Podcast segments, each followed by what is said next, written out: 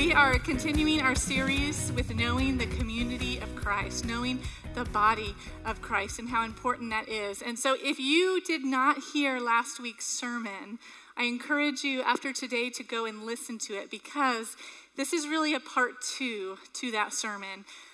You don't have to have heard it to receive today, but today might feel a bit like I'm just kind of jumping in to a really kind of heavy, uh, challenging teaching without giving you the why. And that's because last week, Dr. Crystal uh, gave just an excellent sermon on the why of community, of why community is important, why we need to be in relationship. And she spent the whole sermon taking us back to Genesis and showing how God created us to be in relationship. So today is a part two to that to continue it on, to talk about one of the most common things that takes us out of fellowship and out of community, which is offense, getting offended, being offended, getting hurt by the people around you. And so, as we challenge ourselves today, and I'm speaking to myself too, as I challenge myself in how the Bible calls us to deal with offense, if you didn't hear last week, you might be like, why is it worth all that? I'll just peace out, you know, and, and get rid of the drama. So she gave the why. So please go listen to that sermon if, if you missed that. Three weeks ago, David and I went into a Payless shoe store because they went out of business. Did anyone else get shoes on sale there? Okay. So I saw the banner like 80% off, and I one night when we were driving home, and so I said, David, can we go there? I would love to get some extra shoes for Selah. We have a five year old, and the shoes were so cheap. So I was like, let me just get, I'm just going to get a few sizes too big so that she'll grow into them because one of the worst things is spending like 20 to 30 dollars on a pair of shoes for a little kid who's going to grow out of them in, in four months you know or, or take them to the mud. So i was like ooh i'm going to get several pairs for school next year. So he's like okay. So we go in payless and i'm in the kids shoe section just trying to figure out what will work for school.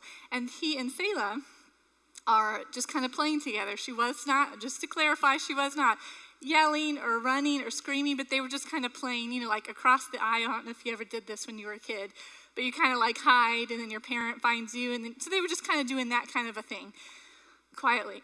and so I'm picking out shoes, and then I hear David's voice, and he says, Do we have a problem here?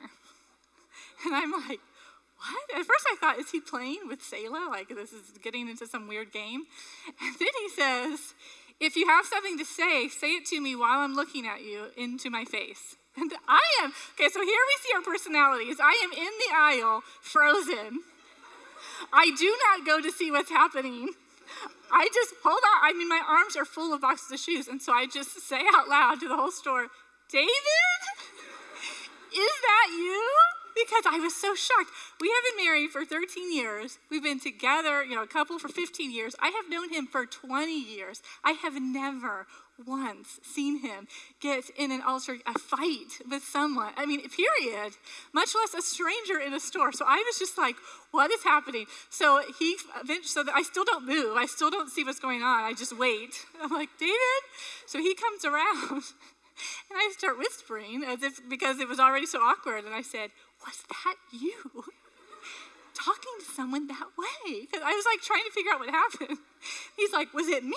He's like, So then he explains what happened. And I could not hear the other side of the story. So what had happened was this older gentleman who we presume worked there, but we're not sure, went up to Selah. Selah was hiding kind of like under the benches that you sit on to try shoes, but there were just tons of them in this corner. No one in the store. David is right there. And so Selah was like hiding underneath them as they're playing. So this man comes up to her, does not address David. If he would have told David, the parent, like, hey, can you please not have fun? Then that, I understand that. I understand that. You know, retail and all this, it's fine. But he did not address David. He goes up to Selah, bends down, and says, you better stay close to your parents and stop playing because men like to steal little girls like you. So that's when David, I didn't hear this part, but David said, No, no, no, she's fine. She's with me because he thought maybe our family, we don't look like a family, you know, but we have an adoptive family. So he thought maybe he didn't know I was her dad. So that's when he said, Hey, I've got this under control. I'm her dad. I'm right here. And that's when the man said, Apparently you don't have it under control. And that's when David said, Do we have a problem? And then the guy didn't say anything and ignored him. So then David started walking to me, who had then said, David, is that you? and as he walked away, the man said, Oh, you're not going to get the last word in this. And that's when David turned and said, If you have something to say, just say it while I'm looking at you to my face and get it out. And that was like the end of it. So, anyways, he's, he's telling me this in a normal voice as I'm trying to get him to whisper because I'm like, they can hear us. Everyone in the store can hear us. So then when I find out like he was uh, cuckoo and was being weird with Selah. So then I just dropped all the shoes. I'm like, let's set them down. I was like, well, then we're not going to spend money here.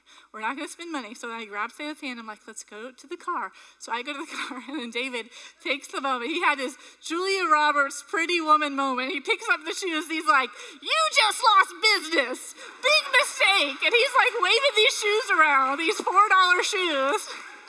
I'm already in the car watching through the glass. I'm like, what is he doing? And he's telling the whole store, they lost business because this man is rude. I'm thinking that the $4 is not keeping that Payless in business, but you know, whatever. Go for it. So, when I talk about offenses today, I'm not talking about that. So that's just a weird encounter with a person, right? That's just a funny story you tell later. It's not something that keeps you up at night, or it shouldn't. If that would, it shouldn't keep you up at night. What I'm talking about today are offenses we have in relationships, people closest to you, marriage, friendships, pastors, small groups. Those are the things that take us out, right? Because you can have strange encounters with strangers or the fights on Facebook, you know, it's just like whatever. But the hurts that we receive in the relationships closest to us are the ones that take us out of the running when it comes to fellowshipping and being the body of Christ, like God has asked us to be, how He established the church to be. So, before we really get into the two points that we're looking at today, I'm going to start with two disclaimers because that's who I am. Got to make it clear to make sure there's no, there's no misunderstanding here. The first uh, thing I want you to know that I'm not referencing today when we're talking about offense and just basically how we have to get over it, and it's going to be a challenging word today to Christians. Um, I'm not talking about abuse. So if you are in an abusive relationship, physical, sexual, verbal, emotional, this instruction is not for you. There's a different path forward for you, right? And we want to help you with that. We want to help you get out of that. So, if, so when I when we're I'm challenging us today, I'm not talking about abuse. That's that's something different. Okay, I'm talking about the hurt feelings, the normal offenses that are not crossing the line into being abusive. And secondly, I'm not referencing the healthy boundaries that we all should have because I'm going to use, I'm going to talk about boundaries. I'm going to say, use the word like we set up boundaries around ourselves, but I'm not referring to healthy boundaries. We need healthy boundaries. I'm here for that. I'm all in for that. Those are good. I'm going to be talking about the extra boundaries we start to put. So, for example, a healthy boundary that you should have in your life is like, for example, not to be a workaholic, right?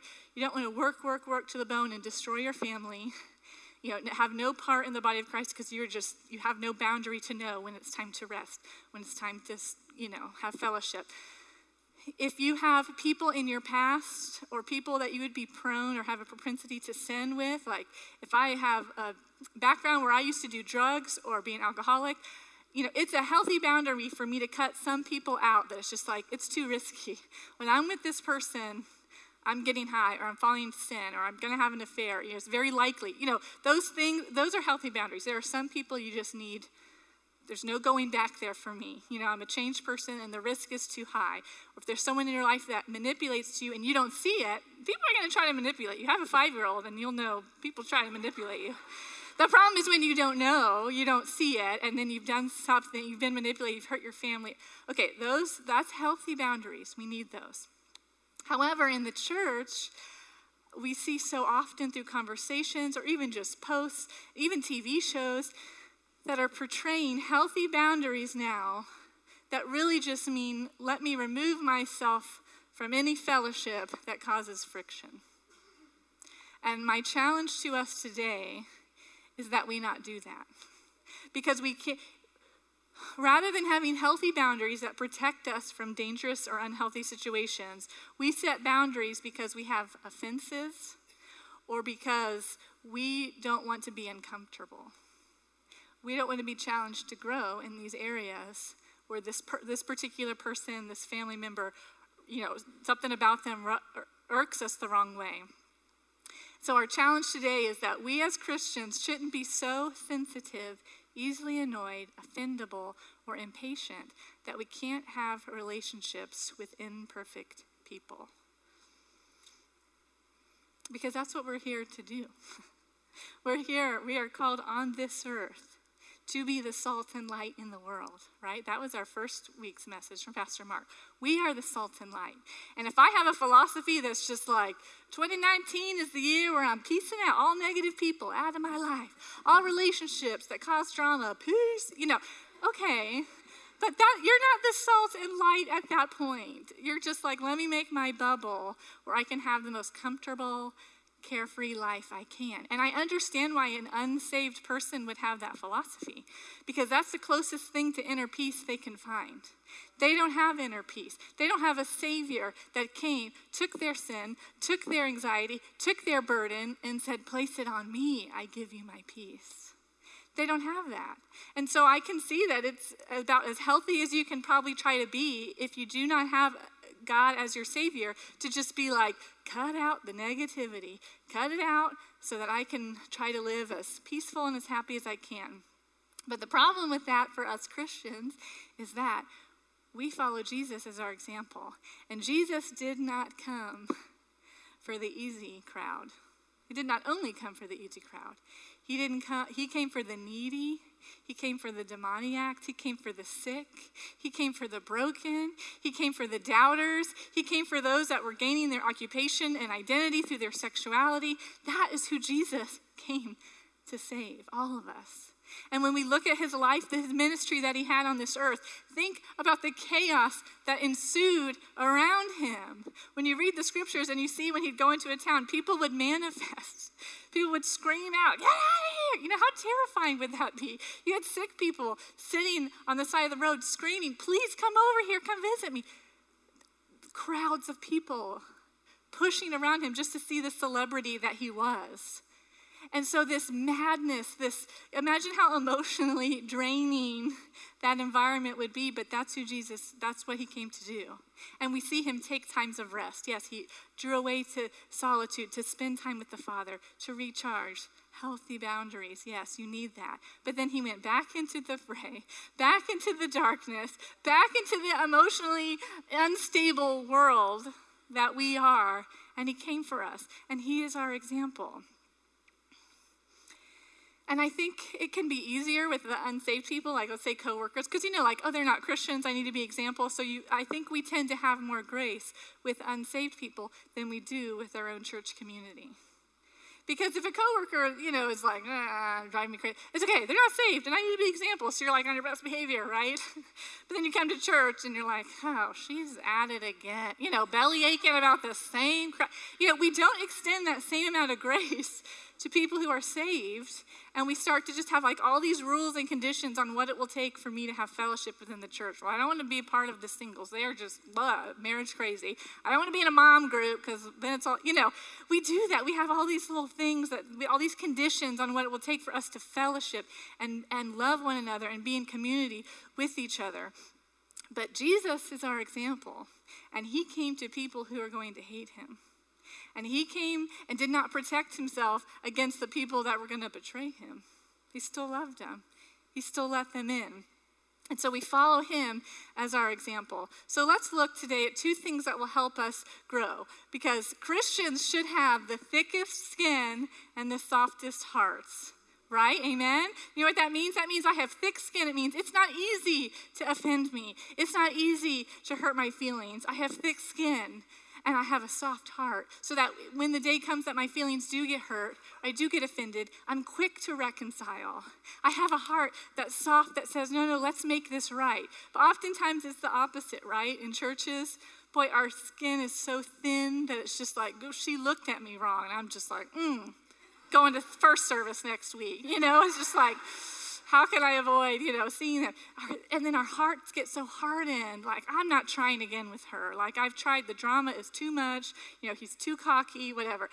And our hearts get so hardened. So, how can we get thick skin and have soft hearts? So, we're going to look at one, to strive to be without offense and two, to seek reconciliation. That's how we get spiritually thick skin and soft hearts. So let's look at the first one to strive to be without offense. Acts 24 16. This being so, I myself always strive to have a conscience without offense towards God and men. And that was quite a statement coming from Paul, because in this chapter here, he is standing before the governor, and people have brought him to the governor trying to get him in trouble, and they were saying, Oh, he's starting a riot. He follows a cult. This is a bad guy. You gotta, you gotta do something terrible to him. And so this is after he's heard all these people falsely accuse him of things. And he stands up before the council. And he, it's a whole long, beautiful speech if you read the chapter. But this is one of the things he says This being so, I'm not going to have an offense towards God and men. That's saying something, right? For these people that were accusing him. I'm not going to take offense. So, what are some, I don't want to say steps, but let's talk about the path forward. When you have an offense, it's going to happen. Living in community, living, um, even just Christianity in itself is offensive to our flesh, right? The things the Bible asks us to do, it can offend our flesh. So, what, are, what can we do to get thicker skin? So, the first thing is don't run when there's conflict. Don't run. When there's that friction in a relationship, that's good. You need that trial to bring out the impurities. You know how they make gold and silver and they put it in the what they call the refiner's fire? And they melt it, and all the impurities in that gold and silver, they bubble up to the surface. And then they scrape off the impurities off the top. And conflict in relationship, hurt feelings, friction, that is our refiner's fire. That shows you what's really in your heart right? That shows you what's in there. When you get irritated, when you get hurt, when you get offended, when you feel underappreciated, that is that trial by fire to show this is what's really in there. Everyone wants to think like vacation me is the real me. Vacation you is not the real you, right? That's why they call it the honeymoon when you get married, and it's like this nice fake reality, which is wonderful to have when you're first married. You know, you go away, you don't work, you're just on the beach sipping pina coladas, you know, just doing whatever you want for fun all day. But then you come home and it's back to work, right? And now you're living with this person that you're like, I thought I knew you, but turns out you're a stranger because you got some crazy. When I first got married, David put, when he did laundry, everything went in the laundry a towel, a pair of jeans, a nice t shirt. I was like, what kind of sorcery is this? witchcraft. It's just everything. You know, when you get married, that, now you're back to the real world, right? The honeymoon is over. But that's when you see what's really inside you. And so when you have conflicts in this church, when you get offended with the pastors, when you have a disagreement with your mentor or friend, that is how you see what is what you're really made up of what's in your heart and as those things surface those insecurities those frustrations the, the automatic places we go to in our mind when we assume the worst. Shows you what's in there. And then God says, That is how I can sanctify you. That offenses sift you. It allows you to see where you need sanctification, where you need to continue to grow and repent. It's very easy to come to church or go to a small group or even in your families saved or unsaved, and you just think, gosh, why? I get my feelings hurt here so much. It cannot be God's will for me to be in a church where I get my feelings hurt this much, or for me to be in this small group or this community.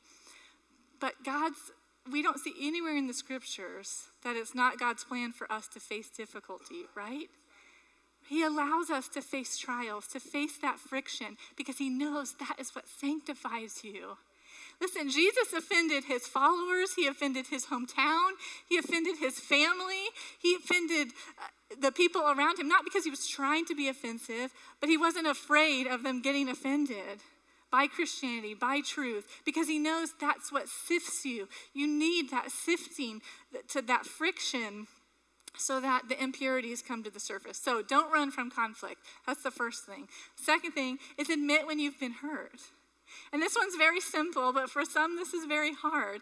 You know, I've talked to people and it's like, um, well, I'm not going back to that group, or I'm not going to really hang out with them anymore. And I'm like, oh, well, you've been hurt. Let's talk about it. Well, no, I'm not hurt. I, and I'm like, okay.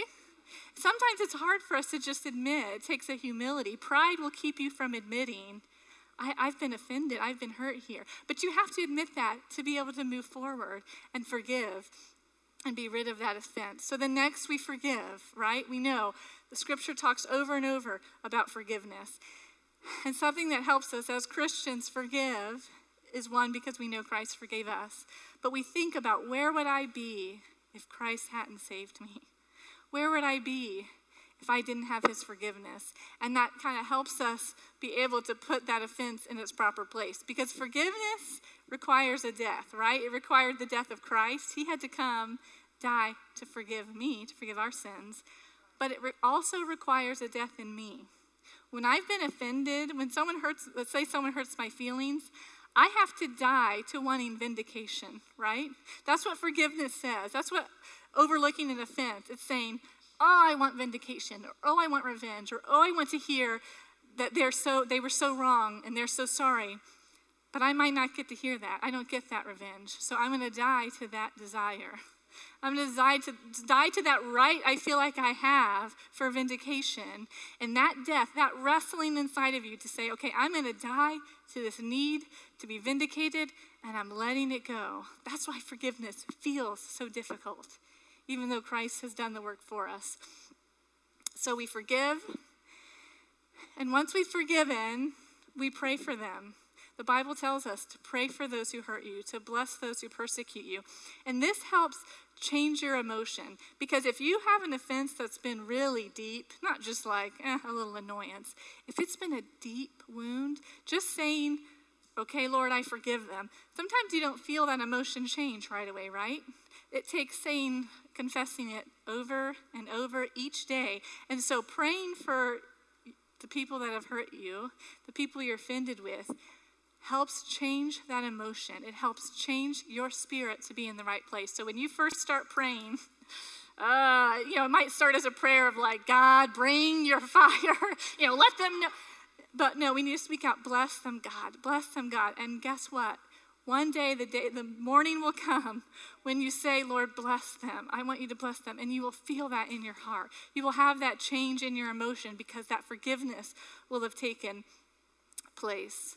And there's a difference between anger and bitterness because anger is not necessarily sinful. You can act in anger, but the emotion of anger is not a sin, right? Because anger says, this is wrong and injustice has happened. And that there's many times we need to say, yo, this is wrong. This is not right. But bitterness moves to the place where now you're wanting something bad to happen to them. Gosh, I wish they would just lose their job.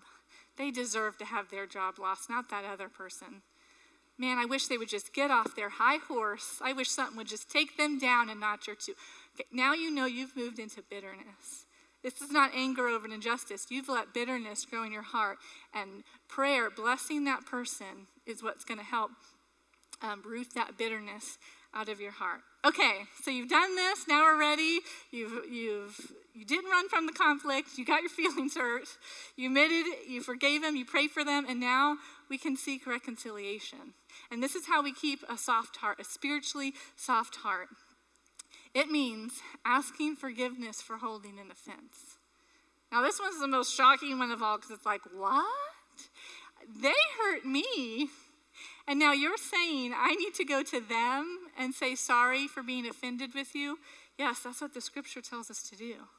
That's what keeps our heart soft. Because if it's gone something past just like, you know, a minor irritation, we're like, okay, it's not even a big deal, I forgive them. But it's been something that you took hold of as an offense, that you've been wrestling through. The scriptures tell us we need to be reconciled.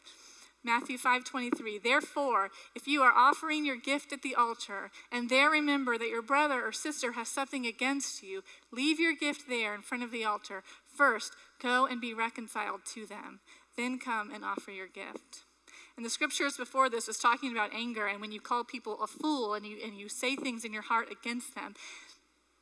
And so here we see it's saying if you, if your brother has something against you, if there is an offense that is not reconciled, don't do your religious duties before you have obeyed me. Why would Jesus make this um, example? This, is, this was a very shocking example at the time because when the Jews would come to present their altar at the temple, there was one temple, right?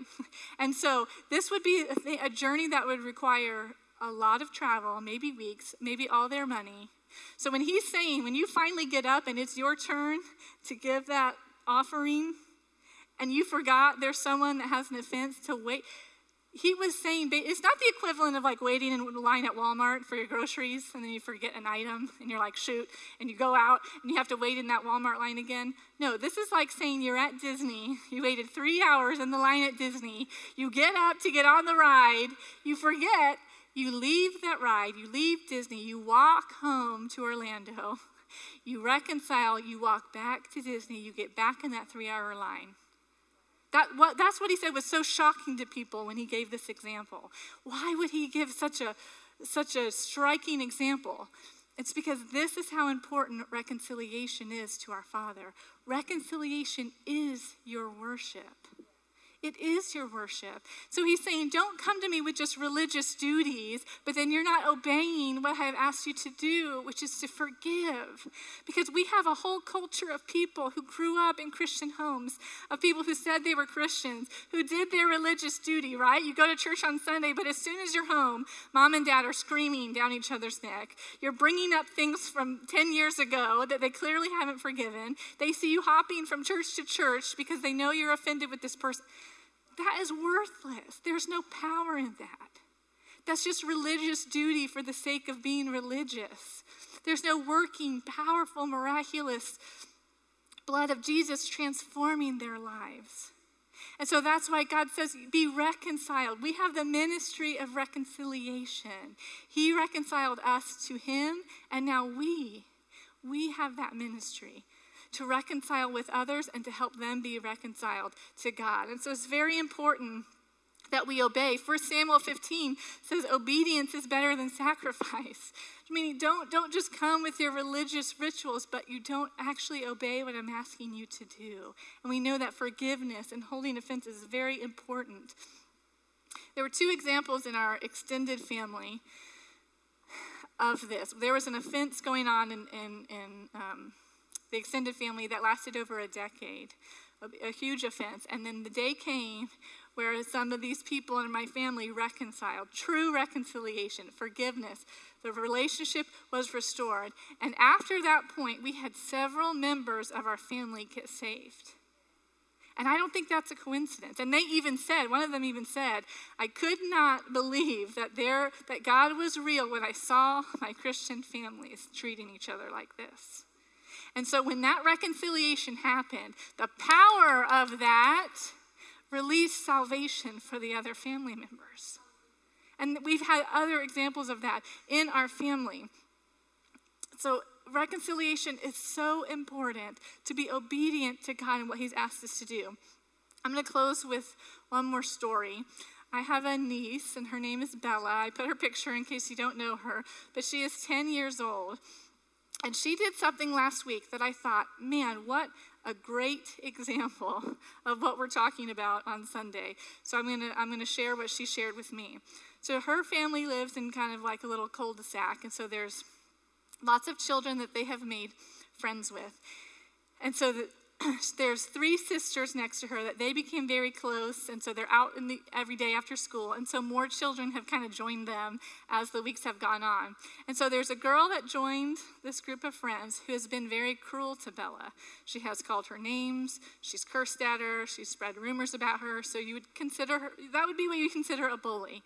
So she was bullying bella and um, which bella you know was not too bothered by, but just, you know, it was a point of frustration. And so Bella invited the three sisters that she had become friends with to Lovely Junior yesterday, which was yesterday, and it was excellent. We had 100 girls here for Lovely Junior. So last week, Bella invited these three girls to become her good friends, and she said, I'd like you to come to Lovely Junior with me. Well, this other girl that had been bullying Bella created an event at the same time on the same day and invited those girls so they would not go with Bella because she's, for some reason, trying to keep the kids in the neighborhood from liking Bella. So when Bella found out, when the girls were like, Well, now we don't know because we got invited to this other party.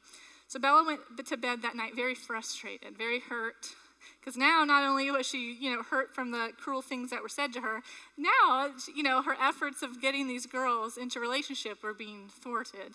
So she prayed and she said, God, what do I do? What do I do about this situation? And she felt God say to her, You are to invite the mean girl. You're not responsible for if she comes or not, but you invite her. And so she went to bed that night, determined she would do it the next day. So when they all went out to play, the the girl approaches Bella and basically says, I heard you've been talking beef about me. And so she uh, attacks Bella and says, You've been talking trash about me to all these, these people. And Bella said, Well, I haven't, I don't remember saying anything that wasn't true, but I have also heard that you've been saying bad things about me. She said, How about this? I would like to just put that behind us. I would like to be friends with you if you would allow it. So, do you want to just start over and we can be friends? And the girl was taken back, took a moment, and she said, I would like that. I would like to be friends. So, Bella hugged her and invited her to Lovely Junior. And yesterday, they all came.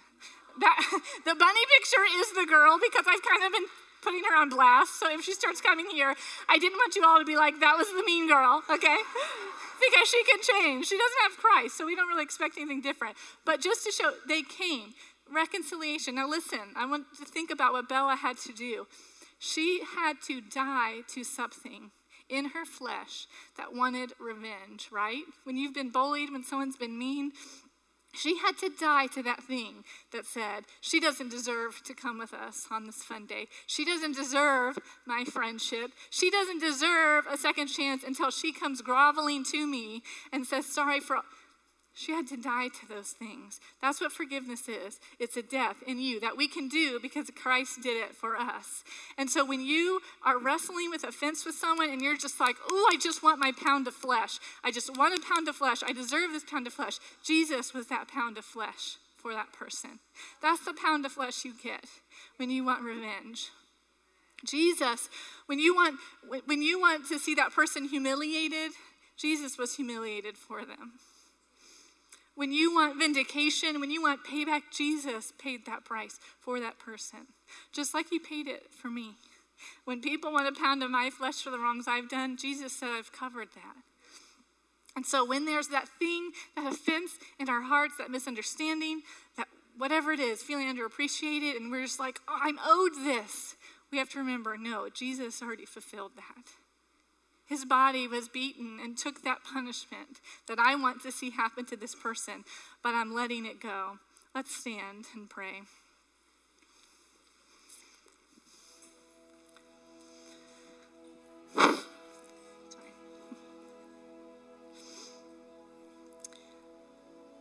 your homework if you want it, a home assignment. I know our small groups are on breaks right now for a few more weeks, although they're gearing up, and I think three more weeks they start again.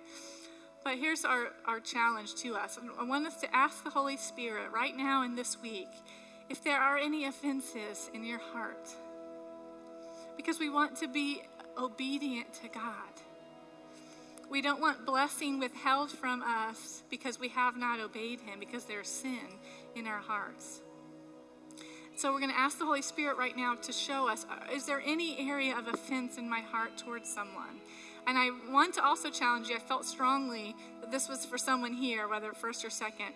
But if you left a previous church because of an offense, I encourage you to be reconciled. Doesn't mean you have to go back there, but I'm saying don't try to start new here when you have an offense in your heart there. Because you're, you're closing the door to your own blessing because it's sin. So, Holy Spirit, we ask that you would show us today and this week areas we've been holding offenses, hurts, unforgiveness. Lord, we want to be reconciled to you and we want to be your salt and light in this world. We, want to, we don't want to be so fragile that we can't spend time with needy and irritating people. People that think differently than us, people that act differently than us. Father, help us grow emotionally, spiritually, that we have thick skin, that we don't take everything so personal, that we're able to let it go and release it and say, Jesus, you were beaten. You were spit on, you were laughed at in that person's place. And I'm not going to seek revenge. I'm not going to hope for vindication for myself because you were that price that was paid.